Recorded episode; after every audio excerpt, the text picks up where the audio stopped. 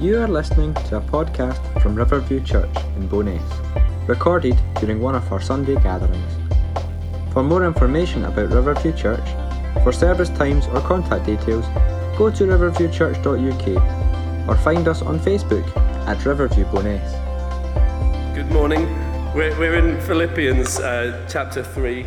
We're, actually going to be looking at the same text as we looked at uh, the other week. Um, now, recent holiday. I am not bragging, it's not holiday brag. Went to Mallorca with my wife, it was lovely. Not the party end, the beach end where it's just like sun and, you know, it, it was amazing. And we took a, a, particular budget airline, you know, an airline that is uh, a boy's name, Let's put that out there. I, I can't say it just in case I, I get sued, uh, but there you go. Uh, and Jess and I, we, we refuse to sit together because we're tight, right? Uh, we refuse to pay for extra luggage. So we're like, I don't mind if you're at the front of the plane and I'm at the back. I just trust that if something goes wrong, you'll manage to get off, okay? But so we won't sit together. And, also, we won't pay for the extra luggage. So this is what I look like uh, uh, getting ready for it. Because you, you know how it is with budget airlines. You just wear everything you've got. You know, Andrew, bless him, he, he tells me that when he's going away, particularly if you're going on a car holiday, you know, where self-catering or something like that, he will go around his entire house just picking things up and going, should I take that? You know, it's a coffee machine or like whatever. It's the, it's the tumble dryer. No, you don't need to take that with you. But you, you kind of load up too much uh, and, and you look like that. Uh, Jim, bless him, Jim's in, in, our midst this morning. Hi, Jim. Jim is an experienced traveler, and we were chatting the other day, and he said he just carries one bag on, like that's it, that's all he takes. Like I don't know how he does it, you know, washing in the sink or something like that. It's probably it, isn't it? You know, hanging it out on the balcony to dry. Uh, but experienced travelers travel light, and they wear the right clothes. Um, so if last week was build the right stuff, this week is wear the right stuff. And so today's big question is this Are you dressed for freedom? Now, let's get straight into our text. So, this is lingering from last week. Paul says, If someone thinks they have reasons to put confidence in the flesh, I have more. Circumcised on the eighth day of the people of Israel, of the tribe of Benjamin, a Hebrew of Hebrews, in regard to the law, a Pharisee. As for zeal, persecuting the church. As for righteousness based on the law, faultless. But whatever were gains to me, I now consider loss for the sake of Christ. What's more, I consider, consider everything loss because of the surpassing worth of knowing Christ Jesus my Lord, for whose sake I've lost all things. I consider them garbage that I may gain Christ and be found in him, not having a righteousness of my own that comes from the law, but that which is through faith in Christ, the righteousness that comes from God on the basis of faith. You hear the connection between what Rosie was saying about God's righteousness there? So, quick context recap. Um, so I want to just very, very quickly give you a little backward, a little forward, and a little bit of overview. So backwards, remember this chapter starts with Paul saying, rejoice in the Lord. He calls it a safeguard. To rejoice is a safeguard for you. He says, Watch out for those dogs. We've talked a little bit about that. Those mutilators, uh, those evildoers. So he's got strong language that he's employing here. Um, because it is we who are the circumcision, we who serve God by his Spirit, who boast in Christ Jesus and put no confidence in the flesh. And last message, I, I said that there are two ways which we get hindered from experiencing the full freedom that God has given us through Christ Jesus. One is to be focused on the wrong things, building the wrong things in our lives. Not necessarily bad things, but just not meant to be the overall priority. And then putting unnecessary burdens upon ourselves or others. So, this is really the nucleus of what is going on here. How are we free?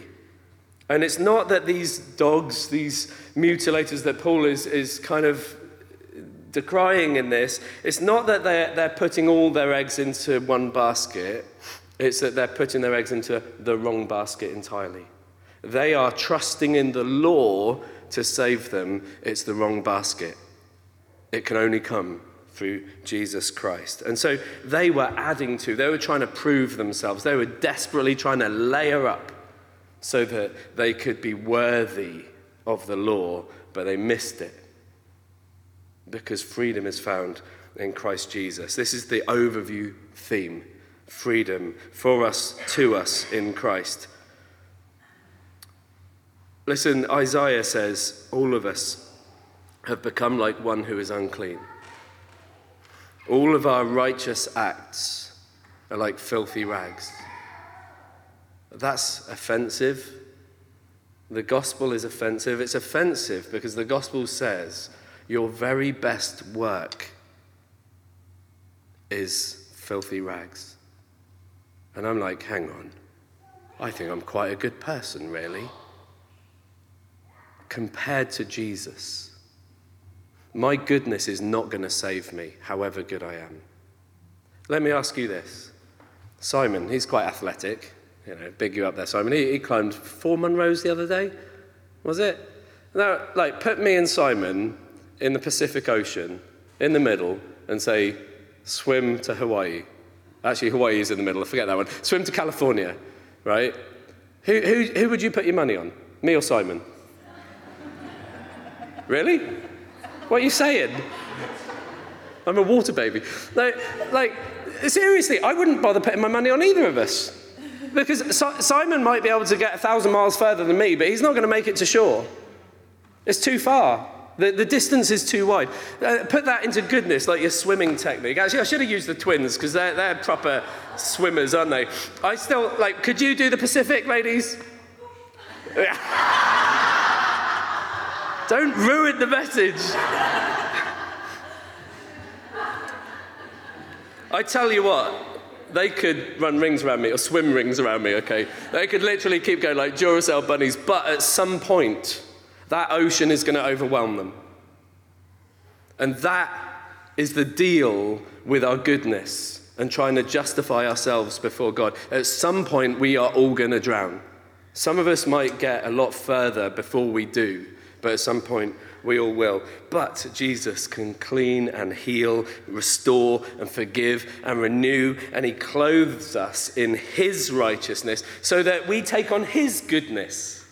We wear His goodness, and that way we survive this. Are you dressed for freedom? Are you dressed for freedom? Everything we need to live in enduring freedom is found in Christ Jesus. And this is so highly valuable that, that Paul urges us to consider everything else to be loss, compared, useless, a hindrance even, that we may know Jesus and be found in him, to make him our highest prize and our overwhelming ambition. Then we can find life, to know Jesus and be identified with him. And now, if we pull forward in the text, we, we will see somewhere in June or July, Paul loves his running metaphors. I mean, I don't because it's quite exhausting. But Paul loves his running metaphors. So in Philippians 3, in a, in a short while, we'll get to this. He says, Brothers and sisters, I do not consider myself yet to have taken hold of all of this, but one thing I do forgetting what is behind and straining towards what is ahead. I press on towards the goal to win the prize for which God has called me heavenward in Christ. He's running a race. He loves this. He says in Galatians 5 You were, uh, were running a good race. Who cut in on you to keep you from obeying the truth? Somebody hindered you in your run. In Hebrews, and we think Paul was the writer of Hebrews, some of us might disagree, but that's okay. But he says, Therefore, since we're surrounded by such a great cloud of witnesses, let us throw off everything that hinders and the sin that so easily entangles, and let us run with perseverance the race marked out for us, fixing our eyes on Jesus, the pioneer and perfecter of faith. And at the end of Paul's own life, he writes to Timothy and he says, I've fought the good fight, I have run the race. The finish line is in sight. He's been running, he's about to cross the line in glory and into glory. So in life, we're to press ahead with something that often, honestly, feels a bit like an endurance race. And maybe some of you at that point, I'm sure happens to every marathon runner, where you're like, have I got it in the tank to finish? Listen, you can't win a race wearing your whole wardrobe, okay? You probably won't even finish. Are you dressed for freedom? And, and so, my three points today are this layer up, lay it down, and live in freedom.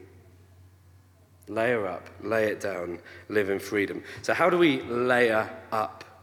Like, how do we, as believers, as non believers, whoever, how do we lay, put layer upon layer onto ourselves? Well, firstly, responsibility.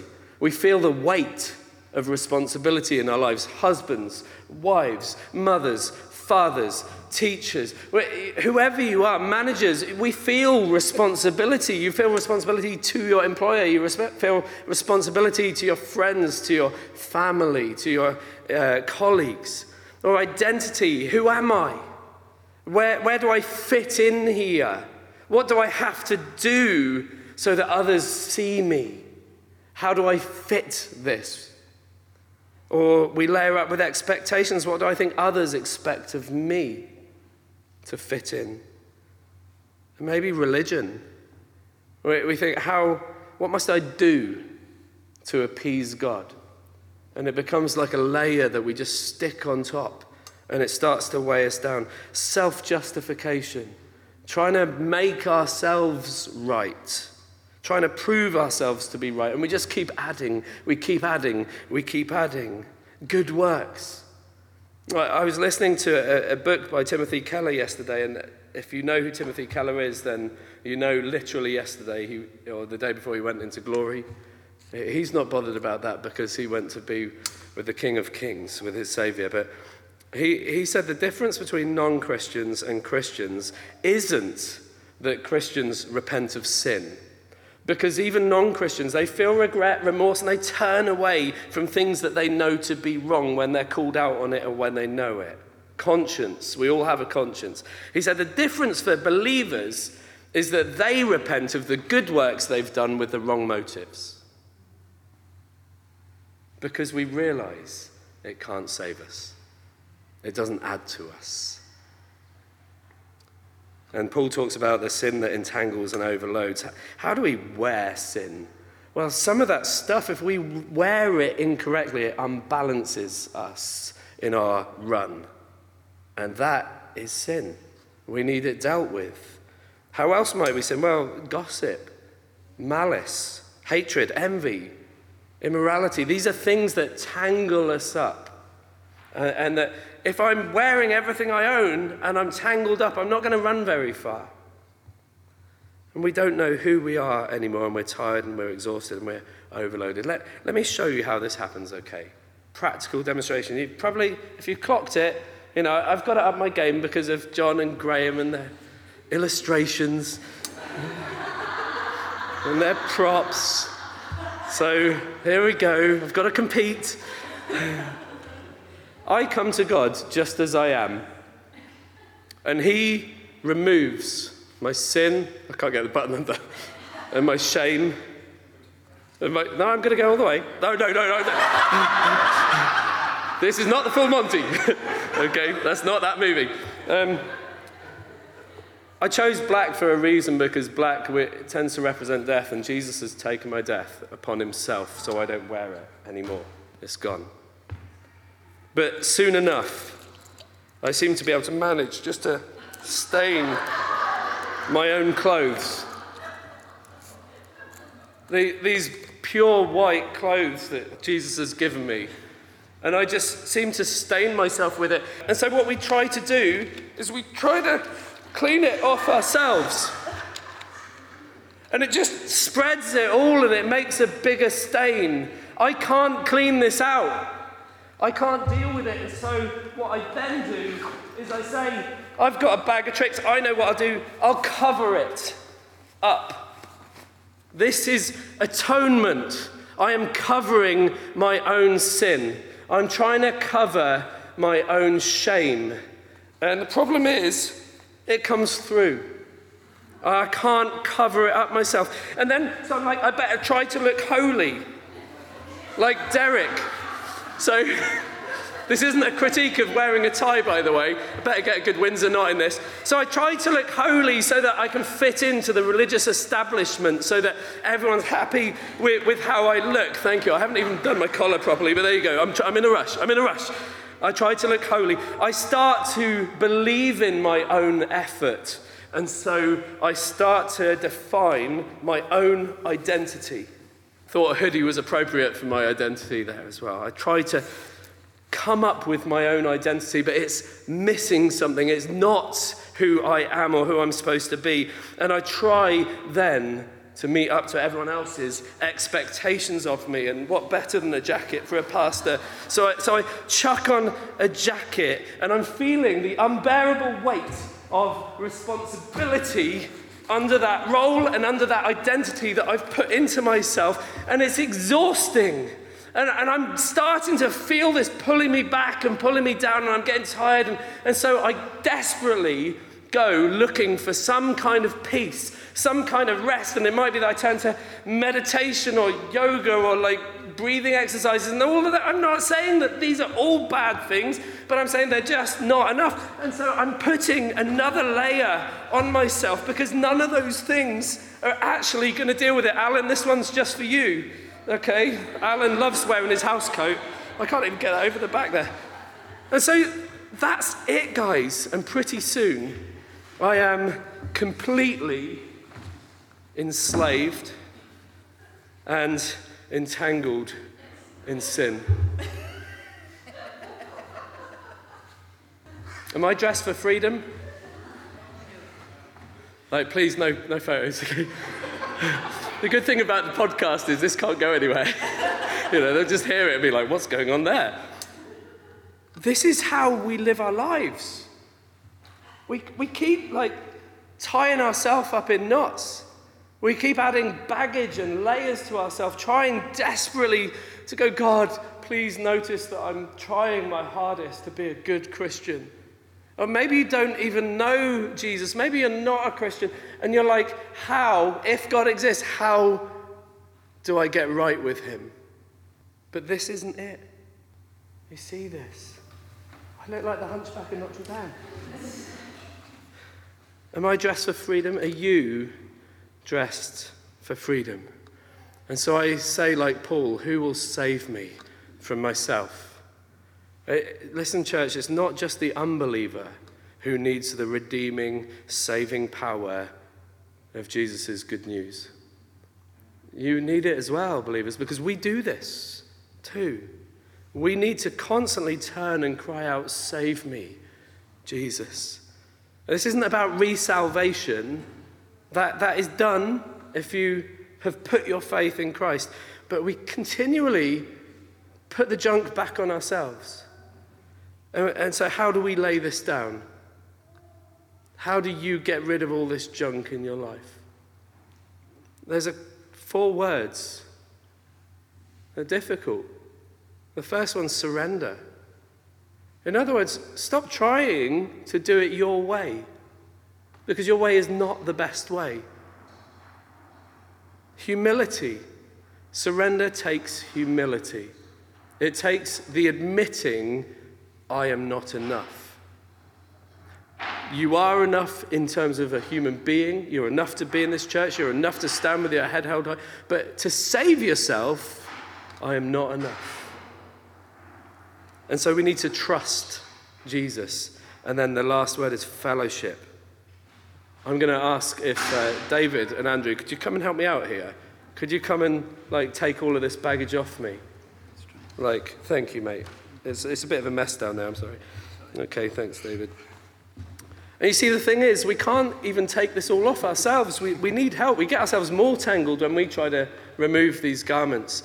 Do you remember? We've talked about this a little bit with the coronation where, where the king came in, in in one load of robes. Yeah, take the lot, man. It's like a mess. well, not the lot. No, no, stop somewhere.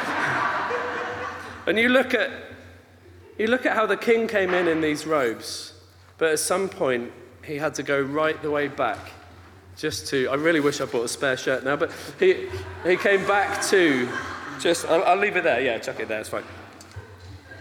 And he was there in a humble position in a simple shirt. And then when the new robe was placed on him, it was also others who came and dressed him. You need two lots of people. You need Jesus, first and foremost, because Jesus provides the robes that you need. But you need each other as well to hold each other accountable, to help each other, to encourage each other. The, the, writer of Hebrews talks about that cloud of witnesses. It's not like somebody's going, Oh, you screwed up again. I'm watching you. Don't, don't see it that way. See it this way. Come on. I'm with you. Come on. I want to encourage you. I want to champion you. I, I, I want to see you flourish. I want to see you become free in Christ. I'm with you on this. I am cheering you on. And that's who we are meant to be to each other. How do we lay it down? We need other people to help. Zechariah 3, verses 3 and 4, it says this Now Joshua was dressed in filthy clothes as he stood before the angel, and the angel said to those who were standing before him, Take off his filthy clothes. And then he said to Joshua, See, I have taken away your sin, and I will put fine garments on you. That is the gospel. But you have to take off the old before you put on the new. I should not put a clean shirt on top of this. I need to, in a minute, go and take this off and then put a clean garment on. And Paul talks about this a lot. I'm not going to go there now, but if you, want, if you are making notes, note this Ephesians 4 22 to 24. He, he talks of putting off your old self, which is corrupted, it's stained, and putting on the new self, which comes from God, his righteousness. In Colossians 3 5 to 10, he, he says, Rid yourselves of things like anger and rage and malice and slander and filthy language. Get rid of it from your lips. Don't lie to each other because you've taken off the old self and have put on the new self. And those things are the stains that we add to the new self. But this is really beautiful. Paul says, the old self, in Romans 6, 6 and 7, was crucified with him, so that the body ruled by, by sin might be done away with that we should no longer be slaves to sin. Freedom. You are no longer slaves to sin.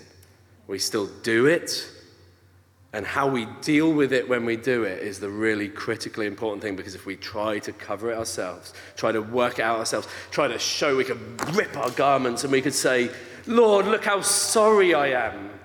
But ultimately, we need Him to come and remove the mess.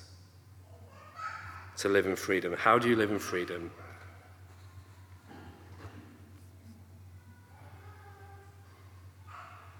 Oh, Lord, I just pray. I'm not done yet, but I just pray that you would speak freedom into people's hearts and lives here right now, today. Lord, people that have never met with you before, that they would know for the first time that, that in you there is freedom. Freedom from trying to do it themselves. Freedom from their, their own identity where, where, where, it's been kind of merged and, and corrupted and broken and hurt. Free from our sin, free from our shame, Lord, that you would, you would work into people's hearts right now, that very freedom. But also, Lord, I ask for the believers in this room. Because, Lord, we still need instruction to untangle the sin that so easily entangles. We, we still have the instruction to put off the old and put on the new, to wear the righteousness of Jesus, which we've freely been given, and to walk in freedom. Lord, help us, help us, help us, not by my words, but by the power of your Holy Spirit. Would you work freedom in this room today for the sake of your kingdom? For the honor of your name, for the glory of the Godhead, would you work freedom here today? Amen. I just want to talk to you about how we live in freedom and, and keep living in freedom. L- listen to what I say here, this is really important. You are most free when you most honor Jesus Christ. Uh, and you most honor Jesus Christ when you are most free. You are most free when you most honor Christ. And you most honor Christ when you are most free. What that means is when you live and move and have your being in Him. I think this is a C.S. Lewis uh, analogy. He says, A fish brings most glory to God when it's being a fish. A fish in a tree is a terrible idea. That doesn't bring glory to God. A fish in a tree, you're like, what? That's not, that's not what it's meant to be. That's not designed to be in a tree. That's going to die. But that's what we do with our identity. Like, if we were fish, we're trying to take ourselves up into a tree and say, all right, I'm rejecting the way God created me to be, and I'm going to place myself over here where I think I want to be. But there's nothing but death there, and people scratching their heads going, that's not how it's meant to be. That's, that's what happens when we try to create our own identity, where we try to define it for ourselves. Guys, it, we all do it. If I find my identity in being a pastor, I'm missing the point. That's not who I am. If I try to define my identity, identity as being a husband, I'm missing it. It's not who I am. My first priority of identity is that I, I am created in the image of Creator God. Like I'm literally, you were literally created to reflect his image. Yes, it's broken. Yes, it's been corrupted, but still we are image bearers. That is our identity. Child of God is my first identity. Redeemed, beloved, trophy of his grace.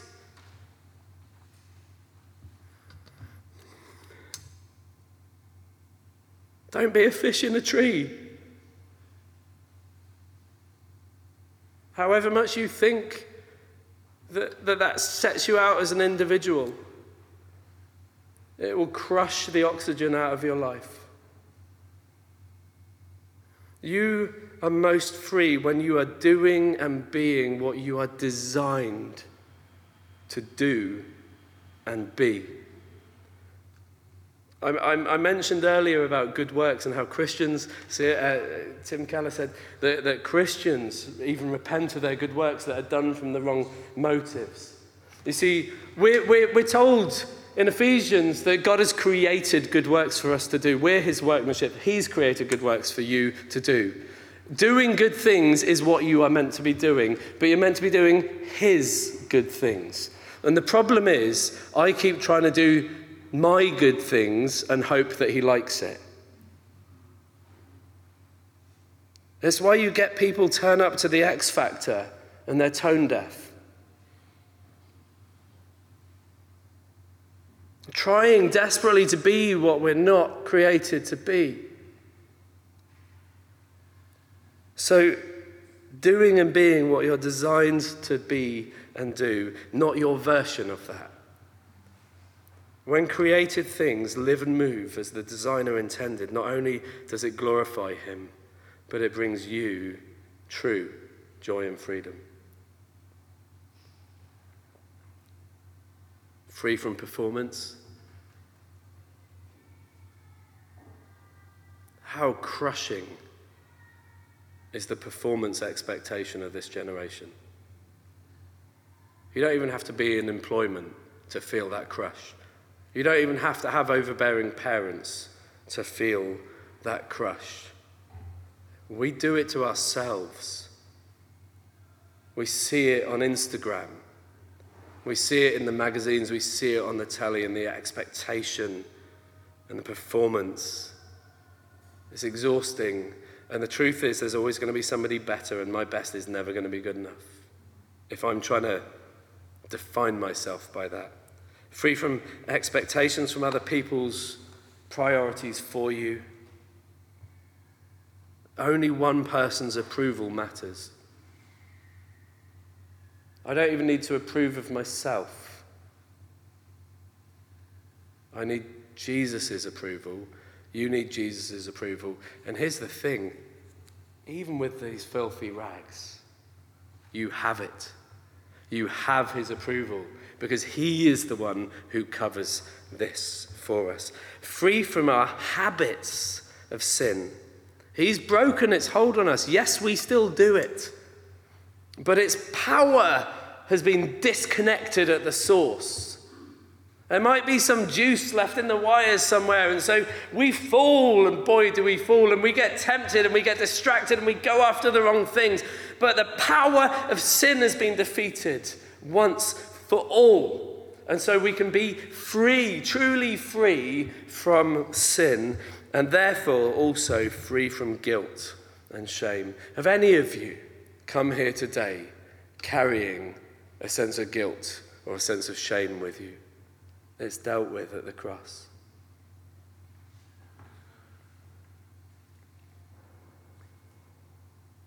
How do we do this practically? So you've come in and you're saying that's all very well. It, it, sounds nice. How do I get there? How does a, an Olympic runner become an Olympic runner? They don't just have it in them, but they constantly go back to it. How do we grow in this freedom? We constantly go back to the place where freedom comes from Jesus. I cannot overextend the importance, believer, of you spending time seeking Jesus. And he gives the promise if you seek me with all my heart, you will find me. So seek him out daily. Make it your priority. Not as a religious, this is what I need to do to please God. Not this is what I need to do to be a good Christian and fit into Riverview Church. Not for any other thing than, than this. Spending time in the presence of Jesus will work freedom into your life, will work healing into your life, will change you. He will disciple you, He will grow you. The Holy Spirit comes alongside and He will do everything to help you grow in freedom, in joy, in understanding Oh, that He would give us a, a, spirit of wisdom and revelation so that we may know Him better. The better you know Jesus, the freer you become. It's not that He gives you more as a little reward, like, oh, well done. You did a good prayer today. Here's a bit more freedom for you. You have it all already, it's all yours. He's not saying, right, I'll clean this little bit off for you today. Come back to me tomorrow and I'll, uh, maybe I'll clean a little bit more if you're a good person. Like he's already done it all, he's covered it with his own righteousness. And so we're not coming to appease or to just receive like a payment for what we've done. We've, we're coming just because we've got nowhere else to go for the kind of freedom that we really need. I promise you, whatever you are placing your effort into to validate yourself, in your life, it's not working, and you know it. Seek Jesus with all your heart. Not the Jesus that you want, but the Jesus that He is. Seek Him with all your heart.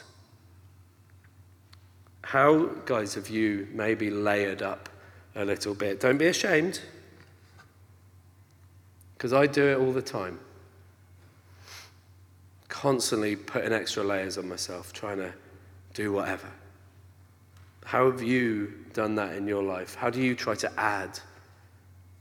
How do you try to please God and each other? In, in this race, are you, are you hindered? Do you feel like you're sweating in this race, that it's difficult? Do you feel overloaded? Do you feel like you've got weak legs? Do you feel like you're running out of steam sometimes? Oh, to know Jesus, his surpassing worth. He helps us to remove those extra layers as we come to know him. And he says, My yoke is easy. I, am going to start to finish. Josh, come up here. Um, Andrew, also, just give me a second, come up here, just humour me. Jesus, we're, we're familiar with this, aren't we? We love this verse. My yoke is easy and my burden's light. Come to me, all you who are weary. And we're like, oh, that's lovely, isn't it? But then we, we read it when we're in the middle of the storm uh, and we feel like, how does this work for me? Well, Jesus is talking about a yoke, not eggs, but, but this thing that used to go across the bar of a couple of oxen or a couple of horses. And, and, and he says, My yoke is easy. Now, the thing is, if the yoke that I pick up is heavy, then I'm trying to pull ahead and I'm trying to pull this with me. And ultimately, what happens there? If you've got one stubborn horse that's not going to move and one horse that's keen to move, what are you're going to get is this and very soon, you're going round in circles. You're being pulled off course. And then we're like, where did it all go wrong for me? Where did I stop following Jesus with that passion that I first had? And it's because you've yoked to yourself in a way. You've tried to do it yourself, and it's a heavy burden. You just keep going, oh, Lord, help me, help me, help me. And he says, but my yoke is easy, and my burden is light. And then what we find is, it's not me that's pulling Jesus. His divine power has given us everything we need for a godly life. What do you need to bring to the table? Surrender, willingness, humility, bowing before Him. That's it. Everything else, His divine power has given us everything we need. Even surrender, He's working in our hearts. Even that is a gift from Him. Everything extra is not only unnecessary, it's a hindrance. If, if you want to shed the load, if you want to cast off that heavy burden, the burden that we put on ourselves now, if you want to step into a fuller understanding of an expression of the freedom that He really has worked for you, if you want that, stand now. If you want that freedom in Christ.